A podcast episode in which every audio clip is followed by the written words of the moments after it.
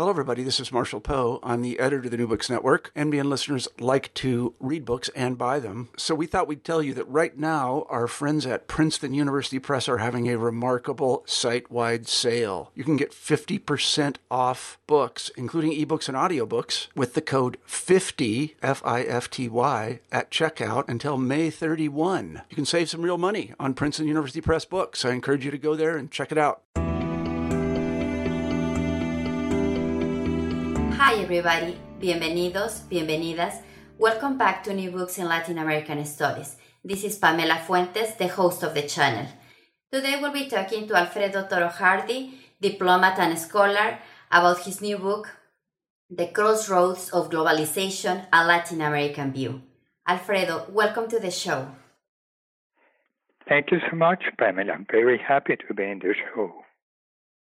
Alfredo, I wonder if you could begin the interview by telling us a little bit about yourself and your career. Well, Pamela, I'm a, I'm a Venezuelan retired career diplomat and scholar. Uh, author Parag Khanna uh, wrote once that I represented the quintessential scholar diplomat. On its side, Cambridge scholar Geoffrey Hawthorn wrote that I have a rare and distinctive voice which resulted from the fact of being a scholar on international relations and a diplomat with a wide and immediate experience. I think that these phrases encapsulate well what I believe to be my comparative advantage.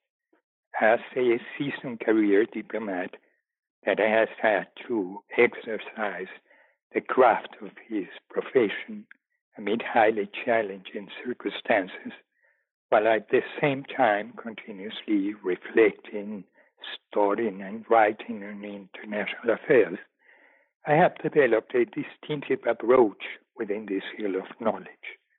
This approach combines the pragmatism that derives from engaging with uh, real and pressing problems with the method and the curiosity of the scholar. within, the, within the pragmatic side of such duality, I was a long-time career diplomat. Before resigning from the Venezuelan Ministry of Foreign Affairs in mid uh, 2017 in protest for the violation of human rights that were taking place in my country, I occupy some of Venezuela's top ambassadorial posts. Since 1991 and 2017, I served as ambassador to many countries, uh, including the US, uh, the UK, Spain, etc.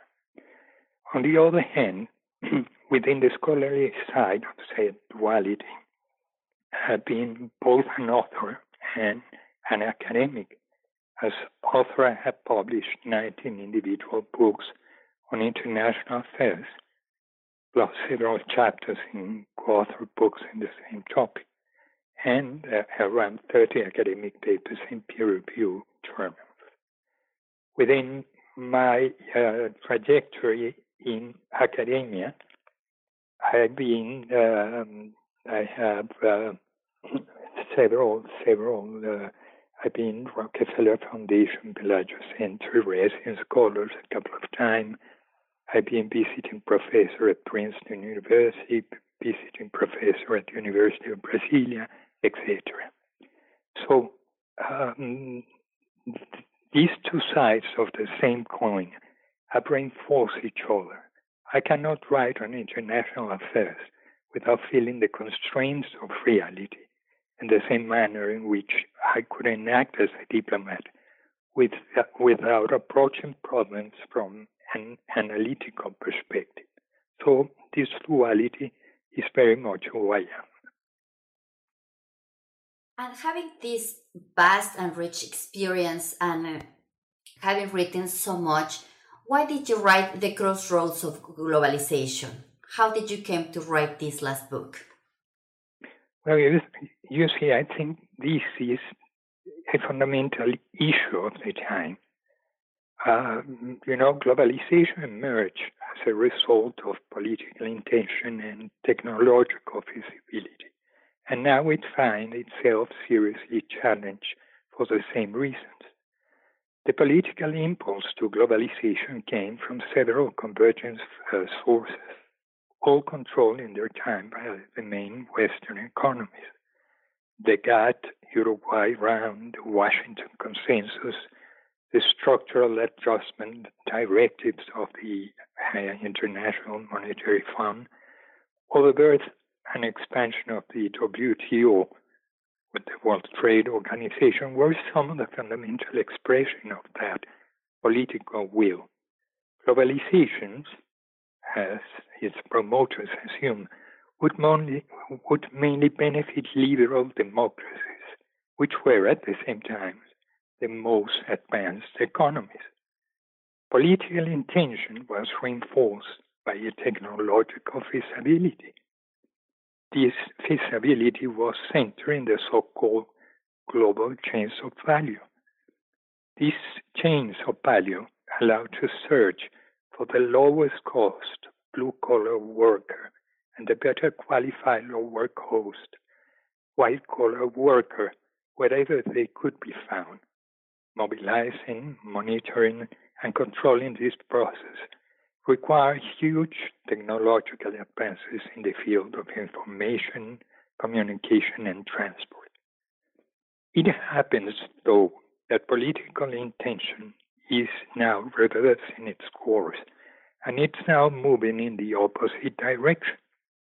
Globalization was supposed to have played to the advantage of liberal societies which were, which were presumably best suited to capitalize on the fast and the fluid global marketplace. But instead, for the better part of two decades, middle classes, middle class wages in the world's leading democracies have been stagnant, and economic uh, inequality is uh, rising sharply.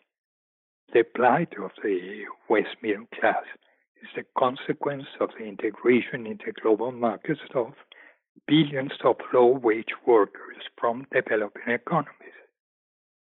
Liberal democracies within the Western world are besieged by powerful populist movements. Piece by piece, the strongholds of liberal democracy, including Washington itself, are falling into the their extreme views as a result. Globalization is also under siege as protectionism, economic nationalism, rejection of economic multilateralism, and anti-EU, anti-European Union attitudes expressed the emerging political credo. Technological feasibility on its side makes possible the onshoring of economic activities uh, to the Western world proclaimed as an aim by political intention. That is, the coming back uh, to the Western world of uh, economic activities that, as a result of globalization, were sent abroad. However, however dissimilar populism and technological leaps factually converge in providing the impulse for the onshoring of economic activities. The fourth industrial revolution leads to the obsolescence of the global chains of value. Uh, why indeed go manufacturing or looking for service providers afar when technology increasingly allows for competitive, for competitive options at home? Uh, the reason of this book is analyze this complex process from a Latin American perspective. How can Latin America act or react upon the drawing uncertainties that it's taking place? Latin America, as other parts of the world, is bracing itself for an unpredictable future. Hence, this book has two fundamental aims. On the one hand, to describe the process taking place amid uh, the, the, the crossroads of globalization on a world scale, and on the other hand, its impact for Latin America. Yeah, you are already paving the way of some of the major topics we are going to be talking about today in the show. I, I just want uh, for our listeners to have some context, as you did in, in the first chapter of your book. Your book starts by explaining the economic growth of the Latin American region in the 19th century, and in there you also explain the changes in regards to world economy and economic models in recent times. Just to give our listeners some more information about it, could you briefly explain what has been the relationship of Latin America with the globalized economy during the last century? Yes, of course. Well, since the beginning of their independence life, Latin American countries decided that the future development of the region was to be linked to the export of natural resources and the import of needed capital goods. During the half century comprised between 1816 and 1910, Latin America grew more than other peripheral regions and kept pace with European growth. World War, uh, World War I, though, interrupted the bonanza and the access to foreign manufacturers brought up by, the, by this uh, first year of globalization. Again, unexpectedly, the Great Depression of the 1930s cut the region for a second time from the much needed manufacturers that it used to buy abroad. The fragility of the economic world order to which Latin America had pledged itself, not only as a reliable commodity supply, but as a relevant importer of manufactured goods, manufactured goods, was becoming evident. Predictably, industrialization began to be seen as the appropriate medicine to provide more stability and firmer economic ground. This World War II gave new impetus to this industrialization process. At the end of the war was what was already a fact, the import substituting industrialization process began to be conceptualized. In 1948, indeed, the theoretical framework for this process began to take shape the organization entrusted with uh, such endeavor was the Economic Commission for Latin America, a, an institution born in precisely in 1948 under the umbrella of the United Nations. Um, unlike Asia, where an outward oriented industrial growth would be emphasized since the 1960s, Latin America at that time visualized industrialization as an inward oriented process. The region would manufacture products domestically instead of importing them. This import substituting industrialization presented uh, two important flaws, uh, which would prove to be very costly to the region when the wrong circumstances concatenated themselves. The first flaw was to visualize this process as permanent in nature. In doing so, they did not proceed like all major developed economies have done, that is, using its interventionist economic policies to promote industrialization and protect national companies until they were strong enough to compete internationally. Thus, domestic industry were indefinite, indefinitely isolated from international competition. This implied creating a tremendous gap between highly competitive companies abroad and highly protected companies inside. The second flaw was that the dependency on commodities continued to be fundamental as they were the one generating the currency that nurtured this whole process. Indeed, while local manufacturers were sold in the, the protected trade area, commodities were sold abroad, thus becoming the fundamental source of currency. Notwithstanding these flaws, the system provided very important results. While it subsisted, Latin America was able to build innovation and industrial capabilities. And indeed, this period was certainly the golden age of economic growth in Latin America.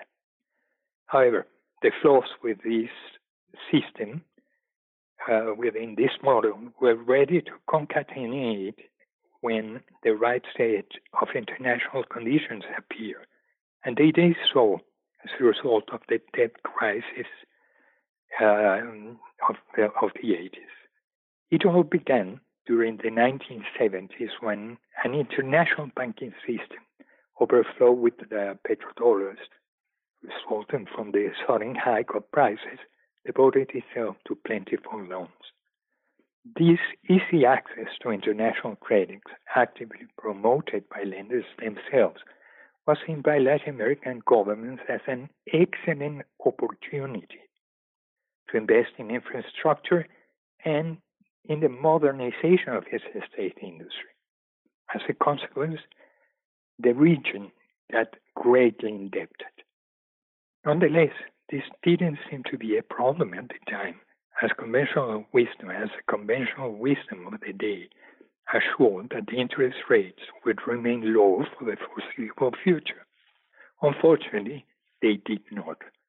Fighting its own problem of inflation, the United States initiated interest rate increase, increases that climbed to over 20%. These rates spill over to loans to Latin America, triggering the Latin American debt crisis of the early 80s. But at the same time that interest rates were hiking, the price of primary products was going down. The reason behind these two phenomena were, were very much the same. Faced with a hike of oil prices in 1979, the new governments of Ronald Reagan and Margaret Thatcher decided to fight inflation not only through interest rate increases, by, but also by reducing fiscal expenditure. These policies resulted in a recession that increased unemployment and precipitated the fall in the demand and, by extension, in the price of commodities. Such unexpected downturn of the prices of uh, raw materials gradually affected the capacity of Latin American governments to meet their debts. While the sources of currency income were dropping, the external debt was growing exponentially as a result of the interest rate havoc. uh, I must add that uh, the situation of extreme weakness was compounded by the appearance of a new economic paradigm brought again by the duo Reagan Thatcher, that is, neoliberalism. Just when Latin American governments were in need to renegotiate their debts and acquire fresh loans to pay for the old ones, they were confronted to this all powerful ideology. With its negotiation leverage collapsed, the region had no other option but to bow to the so called Washington Consensus and to the directives of its executive arm, the International Monetary Fund, the IMF. The Washington Consensus was the result of the convergent position of a group of institutions based in Washington, D.C. That's why the name Washington Consensus chiefly the US Treasury Department, the World Bank, and the IMF itself. Its agenda included structural reforms such as trade liberalization, privatization of public assets, economic deregulation, fiscal discipline, fiscal reform, uh, etc. As part of the rescue package uh, of indebted countries, the International Monetary Fund became a sort of international bankruptcy uh, receiver. As a result, indebted countries willing to renegotiate their debts had to accept the IMF conditions, which were precisely those of the Washington Consensus. All of the above led to the sudden and widespread opening of the Latin American trade barriers. Um, according to a well known author, Richard Baldwin, in Latin America, the tariff cuts looked like a river falling off a cliff in the late 1980s and early 1990s. This forced a totally unprepared industrial sector to compete with the most efficient companies of the world. Isolating local industry from outside competition had indeed been a huge mistake, but the corrective medicine should never have been the starting opening of trade barriers. Uh, the most successful developing countries, those of East Asia, had opened themselves to the outside world, but they did so slowly and in a sequenced way. That should have happened in Latin America as well. No one doubts that Latin America had an important catch up process ahead. However, the reform process should have been guided by common sense and not by ideology. If there was much to be dismantled, there was much to be preserved as well. What happened instead was the equivalent to suddenly throwing down the protective walls of the citadel to let Genghis Khan hordes into the citadel. Companies that had thrived under the old system began to be slaughtered in mass. On the other hand, and also on the, the ideological commands of the Washington Consensus, an irrational privatization process of state owned companies took place. As a result, the very same state companies and public utilities whose expansions have indebted the government started to be sold at laughable prices. Uh, the, benefici- the, beneficiaries of this process were normally transnational corporations. Hence, while Latin American governments were facing a foreign debt that had grown out of proportion in relation to the original loans, the assets that had been developed, developed with them were being bargained to the transnational capital. This involved a net and massive transfer of wealth overseas. An additional part of the problem had to do with the fact that privatized companies were disconnected from the traditional domestic suppliers and reconnected to intra-corporative supply chains.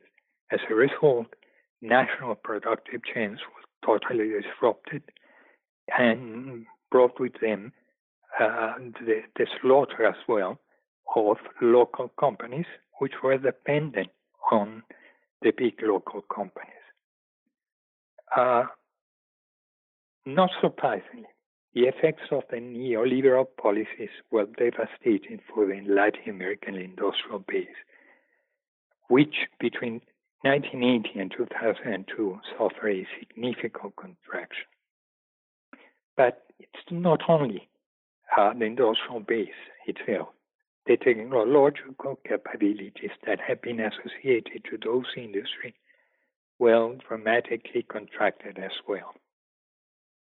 Henceforward, through henceforward, imported technology became the aim to follow, as it was assumed that this would naturally come by way of foreign direct investment.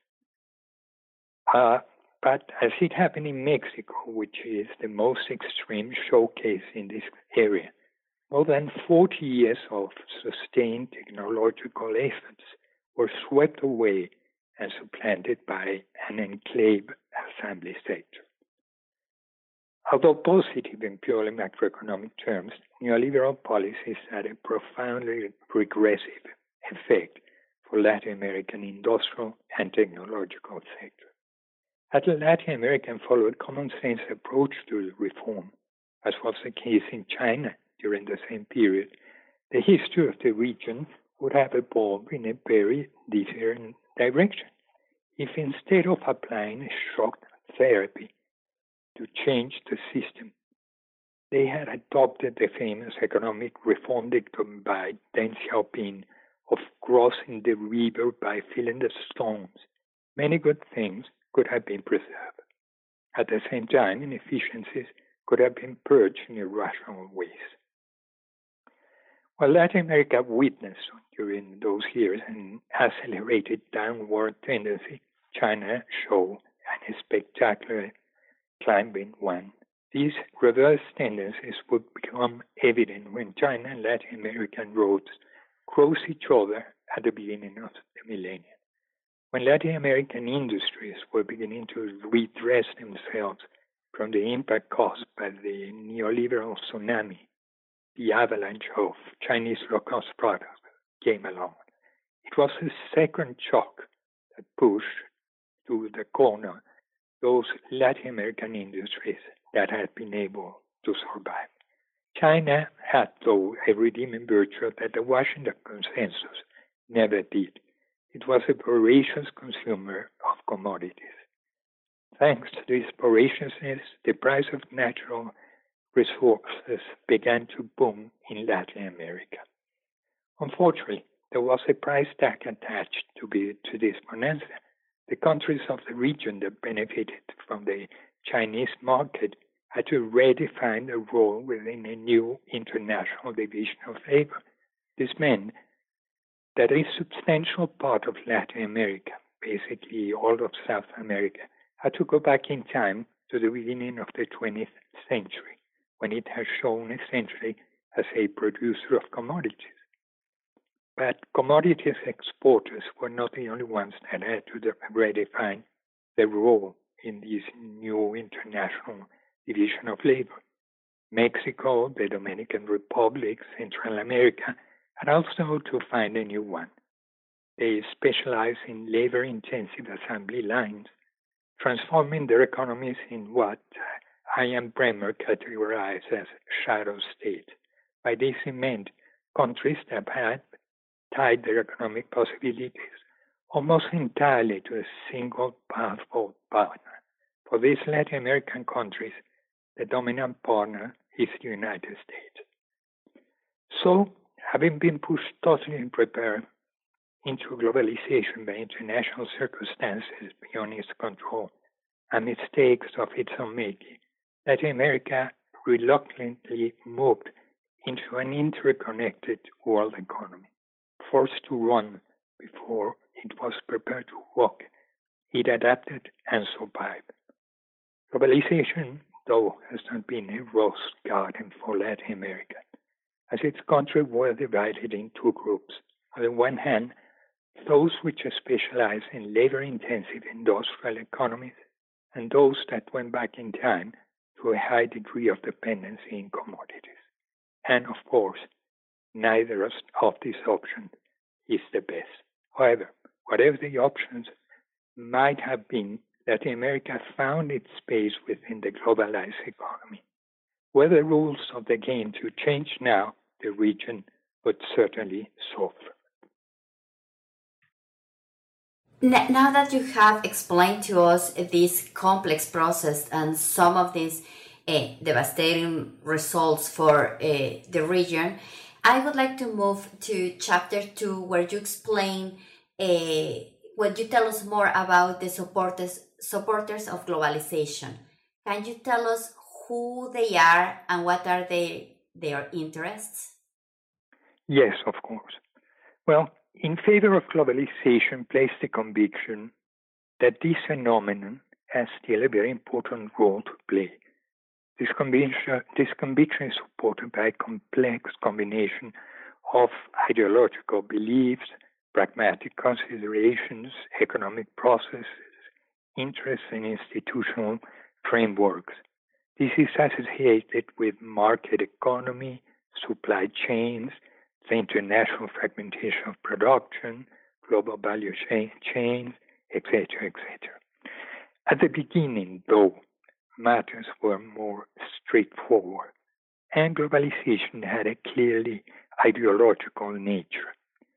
Anglo-Saxon capitalism was in the commanding height, becoming the one in charge of putting in motion and, and, and guiding globalization. The Anglo Saxon model was to be instrumented at the global level by two powerful mechanisms the General Agreement on Tariffs and Trade, the GATT, and the International Monetary Fund, the IMF. The former dated back to 1947, while the latter was created in 1945, by 44. Together with the World Bank, they were part of the Bretton Woods system, born under the auspices of the US with the aim of regulating the world economy. Both GATT and IMF become fundamental forces in the launching of globalization. As a matter of fact, they acted as two huge convergent pincers, generated the condition for the developing economies to submit to market economy. The GATT was a very loose institution whose rules and procedures were developed in a ad hoc way. Within this arrangement, there was a clear inequality of power with the so-called Quad, short for Quadrilateral Group, conformed by the US, the European Union, Japan, and Canada, being able to work behind the scenes to shape most decisions. At the time, negotiations within the GATT were known as the Uruguay Round, round and they were called to the, the new trade areas, that is to say, services, intellectual property, and investments. Agriculture was also included. During the Uruguay round, developing economies made numerous concessions in areas such as foreign investment liberalization, reduction of tariffs and export subsidies, extension of international trade law to the service sector, reduction of limits to import of foreign goods, acceptance of intellectual property guidelines from developed economies, etc. The, the decisive reason for this complacent attitude before the demands of the developed world responded to the economic weakness of the developing one. Indeed, the debt, the debt crisis, which I talked before, and collapsed commodity prices, to which I also referred before, put the developing economies under immense pressure to comply. But while the GATT pincer was pushing in direction to the so-called new trade areas, the IMF pincer was enforcing was the Washington Consensus, of which we already spoke a few minutes ago when referring to Latin America. Like sorcerer's apprentices, though, the GATT and the IMF put in motion a process that had, that had a dynamic of its own, especially so because technology allowed for a new kind of fluidity in international trade that defied all intents of control. A globalization process that was supposed to benefit the fastest moving economies. The fastest moving economies, precisely those of liberal democracies, lifted instead emerging economy at the expense of a developed one. Supply chains became the first step in tying off the winds of change. Shareholder mentality, profit maxim- maximization, and the compulsion for immediate returns fundamental pieces of the Anglo Saxon capitalism naturally led to a search uh, for the lowest production cost. The gigantic advances in information and communications technology and transport allow for this search to take place at a global scale. Every product that reaches an end user represents the cumulative and the cumulative effort of multiple organizations. These organizations are referred to collectively as the supply chain. Their aim is the manufacturing of each piece or component of a final product wherever the cheapest cost of production can be found. The result of the supply chain is a puzzle raised to a ninth power which can only be solved thanks to impressive achievements in the technology of information, communication, and transport. the monitoring, monitoring, control, and mobilization of endless pieces, parts, and companies moving in the most diverse directions requires, among others, uh, things, highly sophisticated software, giant freighters, and exceptional port logistics. Global value chain represents a natural extension to the previously referred supply chain. Global value chains aim at adding value to the product in every step, while the supply chain activities are essentially concerned with a transfer of material from one place to the other. The chain is primarily concerned in providing greater value for price product. Uh, the latter leads to a larger integration of both manufacture and services. Herein involved is the full range of activities required to bring a product from its consumption and design to its final market and distribution. A typical value chain is made of uh, uh, prefabrication activities such as design, finance, and organizational activities, fabrication activities, things done in factories, and post fabrication activities such as marketing, postal services, and the like. Of these activities, those related to a trend called servification of manufacturers are one that are that are more value to the product. In other words, companies not only uh,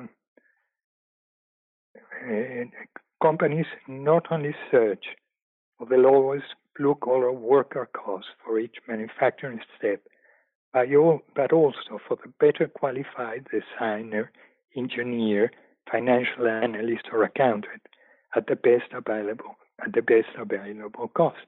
Hence, Indian white collar work will be actively interacting with Chinese blue collar work within an integrated global uh, process.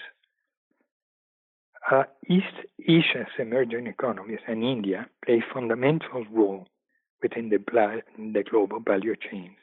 The first in manufactures, the second in services. While East Asian emerging economies, with China at the, for, China at the forefront, led the manufacturing sector, India plays an equally important role within the service sector.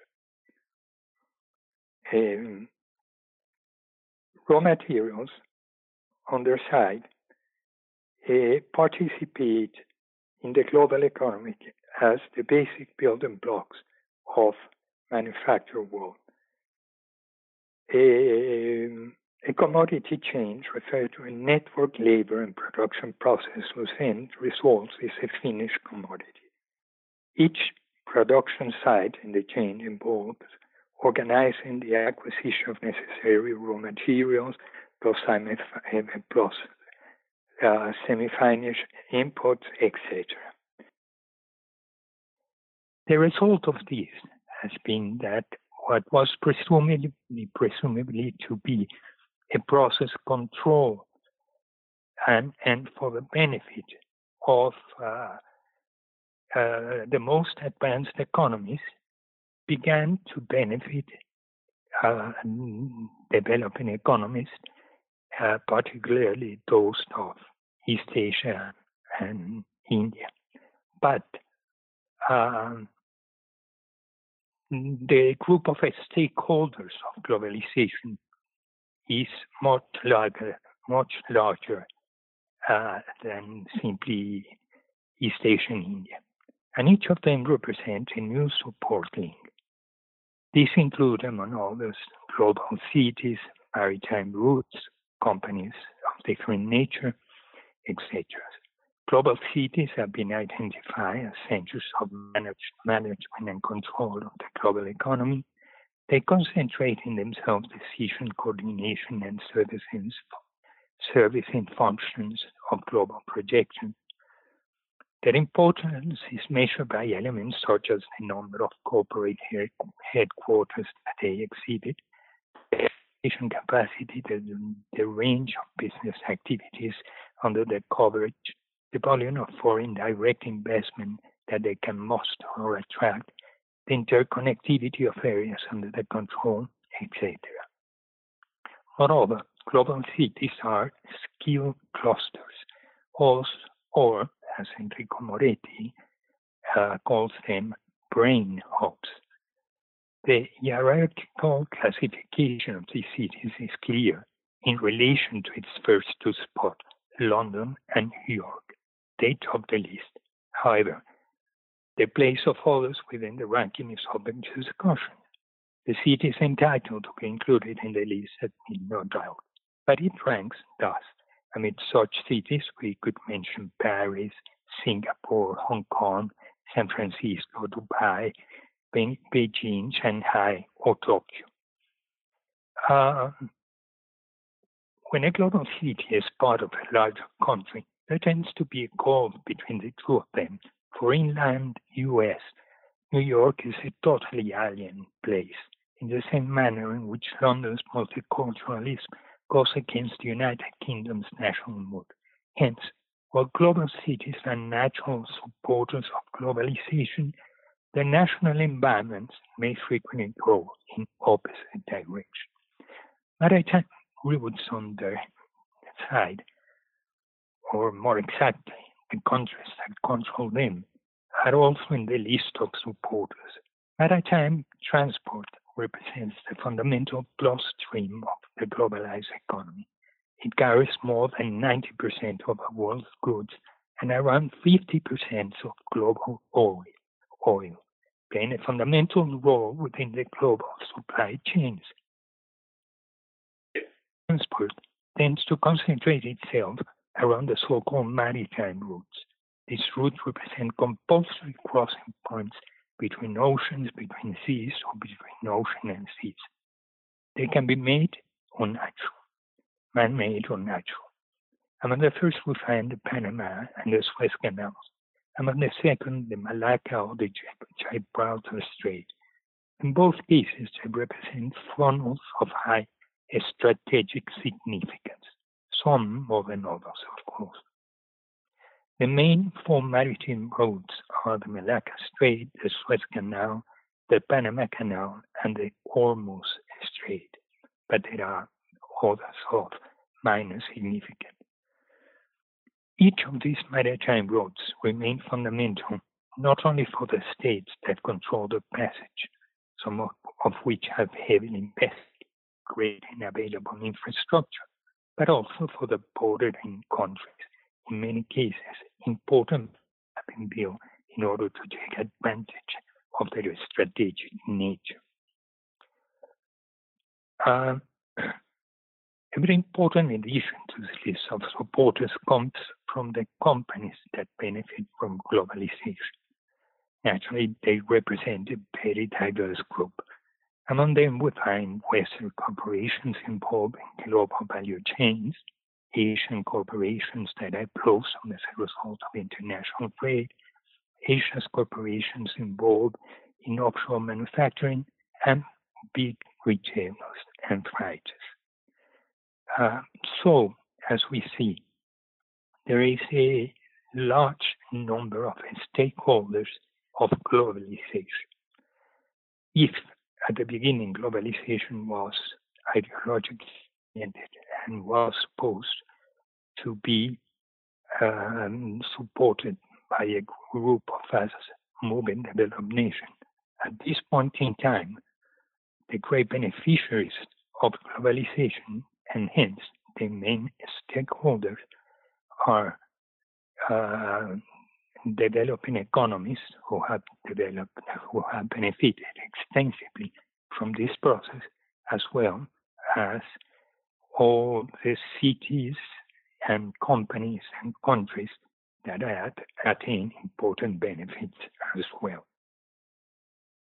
And what is the role technology plays in the story? What is the fourth industrial revolution and how has it changed the job market and, and, and global economy? Well, uh, technology plays a fundamental role. It also played a fundamental role during the phase we were talking about supply chains, global chains of value were, of course, very important technologically uh, talking. But which is significant of these new of these new new technologies of this fourth industrial revolution is that they are allowing the onshoring of previously offshore uh, economic processes. Technological feasibility makes possible indeed the onshoring of economic activities to the Western world, proclaimed as an aim by political by the political intention of populist and left-wing uh, political parties. In 1991, Alvin Toffler wrote about a world divided into quick-moving and slow-moving nations, into nations with advanced economic and technological systems and outpaced economic and technological nations submitted to huge economic limitations and social problems. Toffler's decoupling, decoupling prediction would not last a decade, as 1.3 billion Chinese or 1.2 billion Indians joined the labor market within a context of a race to the bottom of uh, production cost. As a result, Western nations began transforming themselves into embattled uh, fortresses. Moreover, in 2008, lax and hawkish banking practices in the US unleashed an international recession. As Western nations emerged from this crisis, concatenation of high indebtedness, sluggish growth, and lack of confidence made its appearance. As a consequence, another decoupling, very different from that predicted by Toffler, began to take shape. Indeed, developing nations lifted by China's phenomenal emergence and of course by the by the push of globalization continue to grow despite the lackluster performance shown by the developed world. However, the fall inside will bring back the kind of decoupling envisaged by Toffler. Within it, the distinction between high and low cost producing countries will become increasingly irrelevant. What will matter is the aptitude for innovation that each country, that each country has. Thus, a group of developed, and developed economies led by US, and this time with the active presence of China as well, will run the show. This decoupling could be particularly tough for slow moving nations. Technologically advanced economies will become much more autonomous in relation to manufactures, commodities, and services coming from the developing world. While globalization loses standing as a result of the increasing autarky of developed countries, emerging nations will become dramatically stressed. this incoming tsunami will impact them in all sorts of ways. Their labor-intensive assembly line could not all, could be simply flattened down by the total disruption of robotics and additive manufacturing. Their mining sector, iron and steel industries, and many other commodities will lose ground as nanotechnology substitutes all materials for new ones in the next few decades. The farming and uh, livestock sectors can be turned upside down as genome, te- genome, te- uh, genome technology advances in the fields of vegetable, uh, sorry, as genome technology advances in the field vegetables, fruits, and meat, while indoor farming, robot farming, or production automations take over. As a result, the developed world will become increasingly, increasingly self-sufficient in these areas. Live meat and milk, vegetables and fruits that have grown in the soil will be a quaint, a quaint thing of the past. Much of the hydrocarbons reserves in emerging economies run the risk as well of remaining underground as new technologies supply the developed world with the energy it will need. Last, last but not least in the list of course, the service sectors, which has played such an important part in the welfare of the emerging nations, will be threatened by digital technology from all fronts. This shall derail or abort its integration into global value chains. The lower cost of the white collar jobs, the cheaper brains, will count for little when confronted to the power of algorithms. This is one side of the coin. The other side of the same coin is the onshoring uh, or reshoring or of previously offshore manufacturing service activities, as well as the local substitution of imported commun- uh, commodities. The new technologies are the ones in the process of doing this, motivating developed societies to produce near the area where consumption takes place, be it of objects, foods, and energy, while at the same time applies to services. Not surprisingly, author Finbarr Livesey's wrote, we are running the global economy on a model that went out of date with anyone noticing at some point in the past decade. Labor intensive assembly lines can only become obsolete if robotics and automation can now work at the scale required from the small to the large at a lower cost. If robots can produce eggs and at a lower cost than the human worker, there can there can be no match for them. Why then have factories at the other end of the world when it is possible to produce cheaper at home? Um, additive technology or 3D printing will also erode in a substantial way labor intensive assembly line. Um, the implications of a contraction of the international trade of parts as a result of 3D printers will be huge. Will be huge. According to Price Waterhouse, PricewaterhouseCoopers, that would put up 40% of traditional air and shipping cargo on the threat. Uh, intermediate trade of unfinished goods, it has to be outlined, accounts for approximately 60% of current world trade. Uh, additive technology can be profoundly disrupted uh, for two reasons. First, because numerous parts will be, produ- will be produced locally.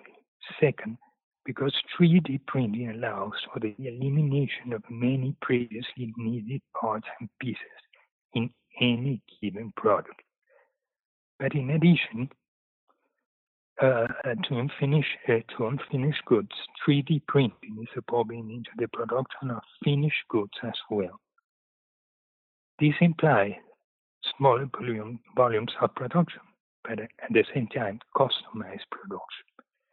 Hence, these new technologies can totally disrupt uh, traditional trade between emerging and developed economies.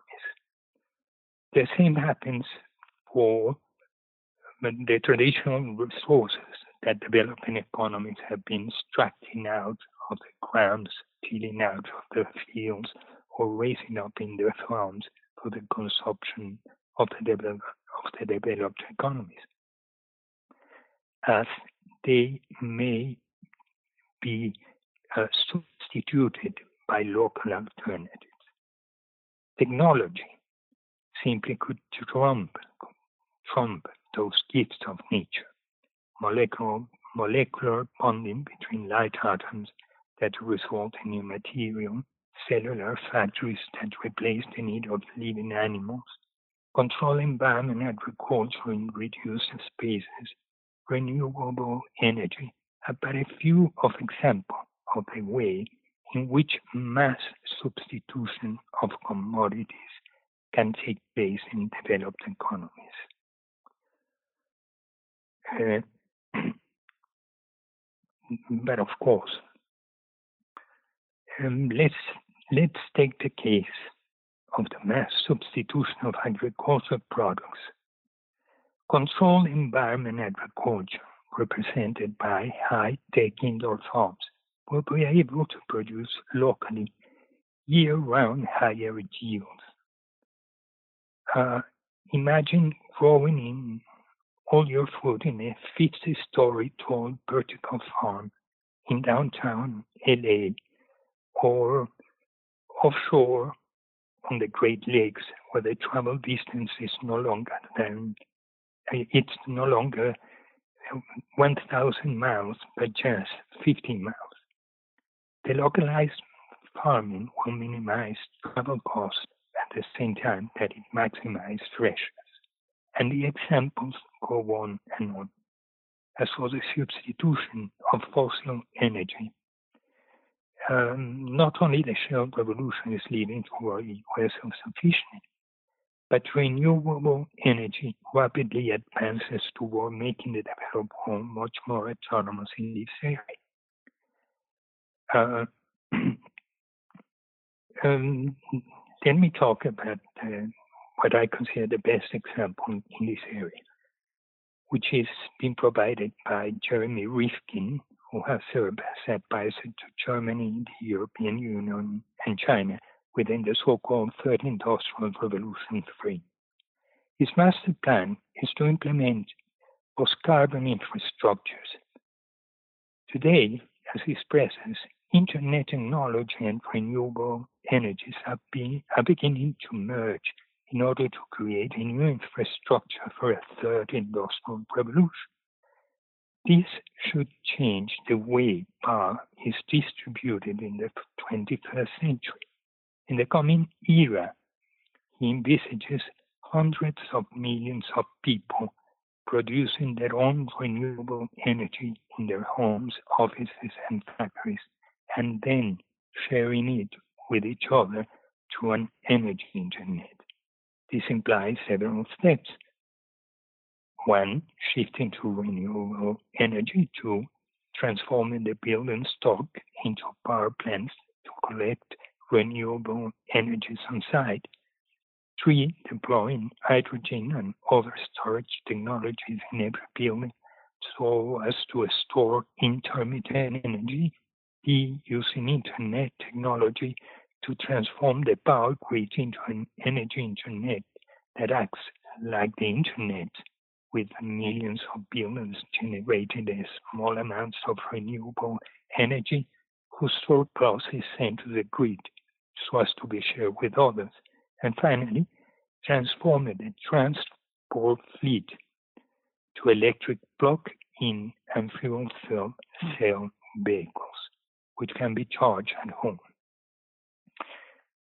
Uh, when we see then all that uh, the fourth industrial revolution may bring with it in the next few decades, there is few illusion for emerging economies in terms of uh, keep playing the role they have been playing uh, until now. And I don't know, want to finish this conversation without going back to the pro-globalization and anti-globalization trends you, you explain in your book and that you have explained in this conversation. You already told us about the supporters of globalization and who they are. But what about the other side of the coin? Who are those against globalization and how are these beliefs associated with politics and politicians? I am particularly thinking about populism. Could you tell us more about it? Yes, uh, put it in, in simple words. There are pro globalization trends, and these basically relate to the strongest pro globalization trends, essentially relate to China and East Asia and the countries that has that have hugely benefited from globalization and which at a point in time when many Western countries had withdrawn themselves from this pro-globalization uh, idea, then they are uh, assuming the lead in this area. But on the other hand, there are two very different but converging trends that uh, are a threat to globalization. I just talked about the fourth industrial revolution. The fourth industrial revolution will be a threat by the simple fact that it would push towards the decoupling between developed and developing economies, because it would make the Western economies, economies much more autonomous in relation to products and, and raw materials that they used to import from developing economies. Against globalization lays the conviction that this phenomenon had had a very negative impact on the economies and the social tissues of countless countries, developed ones in particular. That this has represented a zero sum game in which emerging economies have unilaterally benefited at the expense of the decline of traditionally rich societies.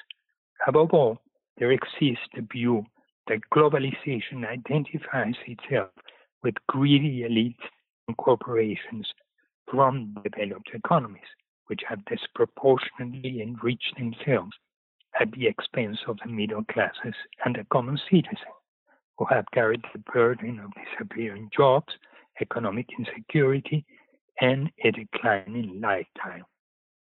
These, these beliefs and sentiments are associated with populist, um, left wing politics, and with, curiously enough, Putinism.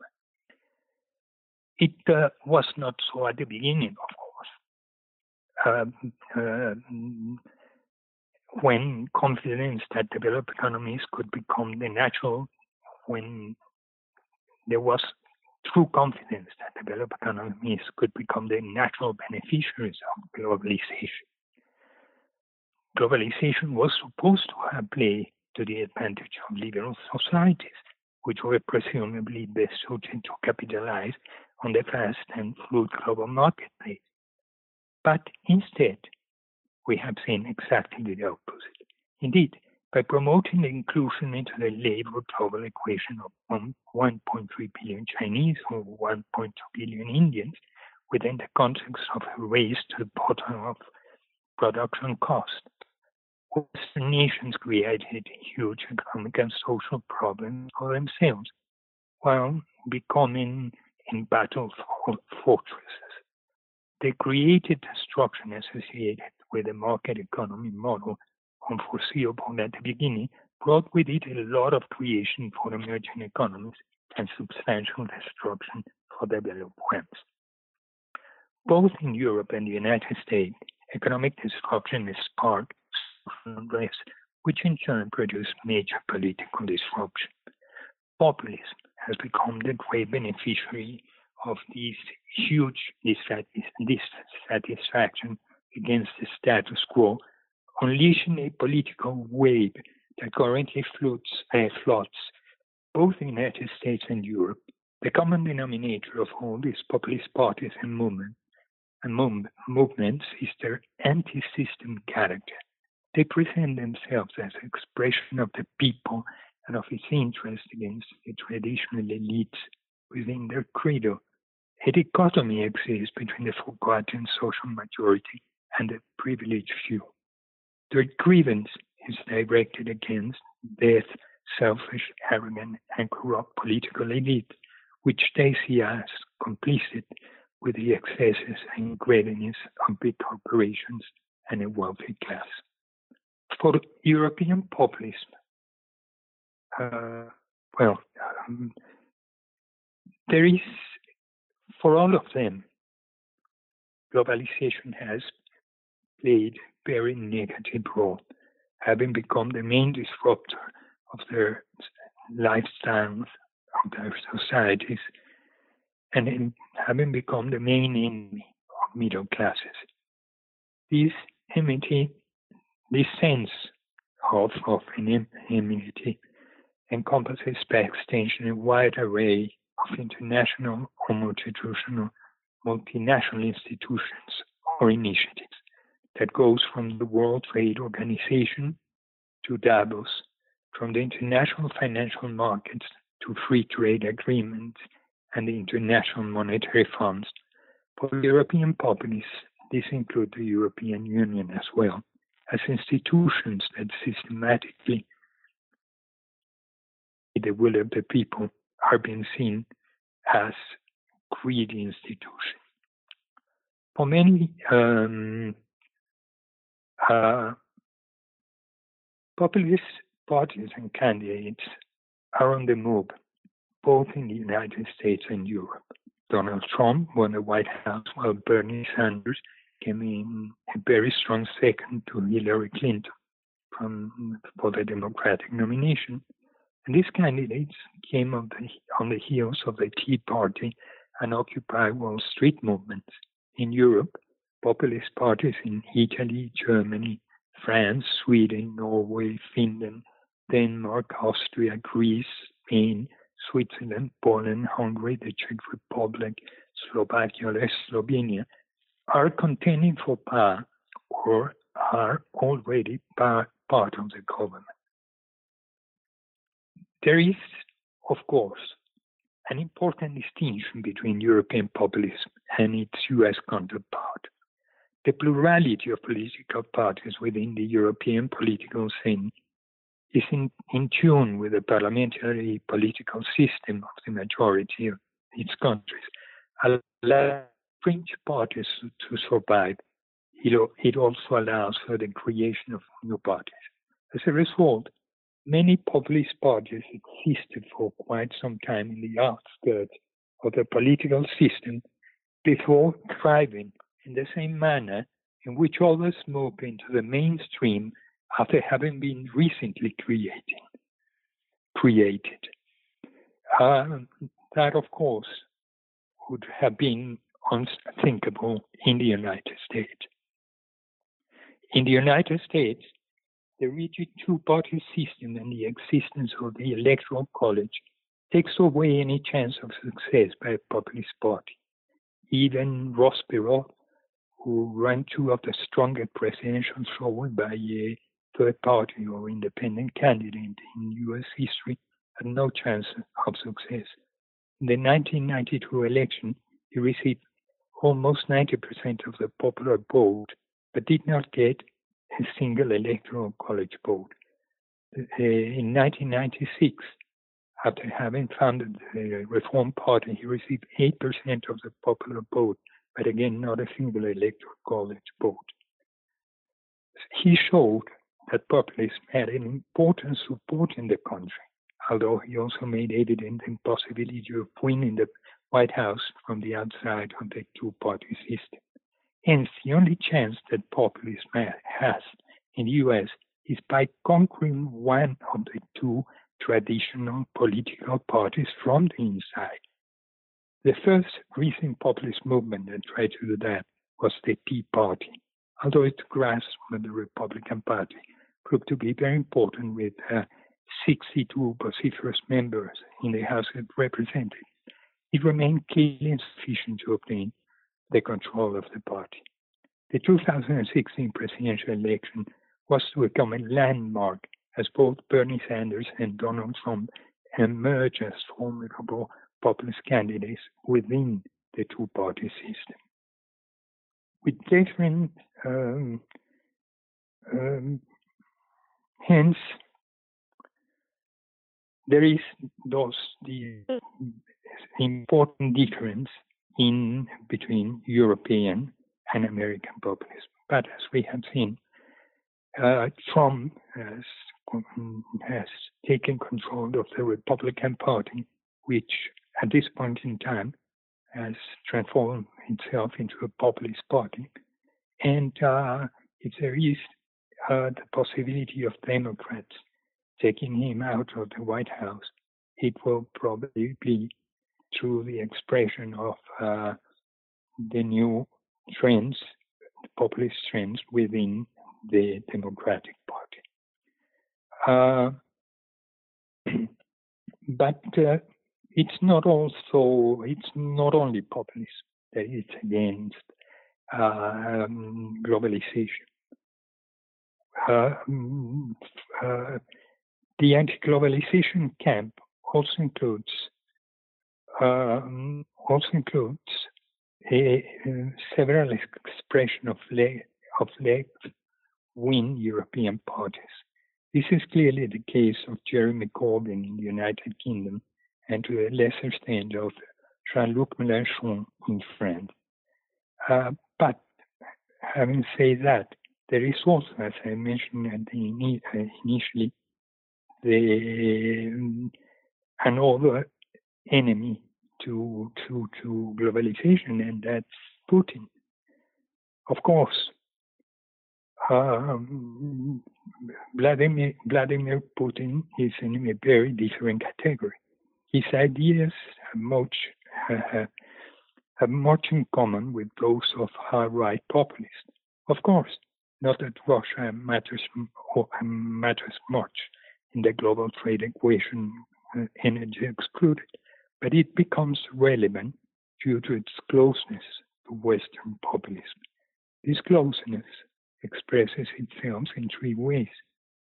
First, through the Kremlin's cyber campaigns on their behalf. Second, by their looking at Putin's ideas as role models. And third, by seeing Russia as a natural ally. In Franklin Foer's words, words, and I quote, after the global crisis of 2008, populist uprisings had exploded across Europe. Putin and his strategies sensed the beginnings of a larger uprisings that could upend the continent and make life uncomfortable for his strategic competitors. With the traditional masses ripe for revolt, the Russian president had an opportunity. He could become the new world leader of conservatism. It would be naive not to assume that what really matters to Putin's Russia is the objective of Western power and stability.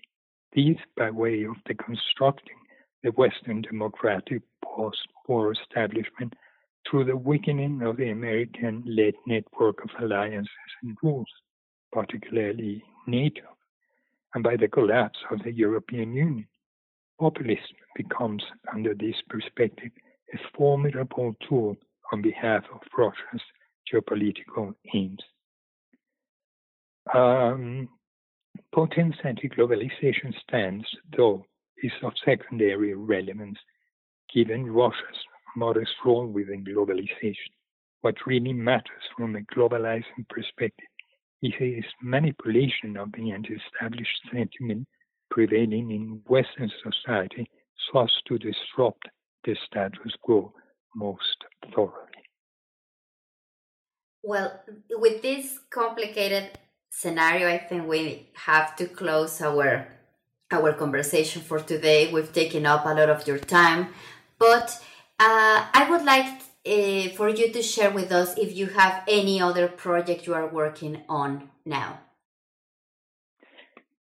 Yes, um, I just uh, signed an agreement with World Scientific, which is the same uh, uh, publishing firm that just published this book, uh, for another one uh, that deals with the technological competition between the US and China.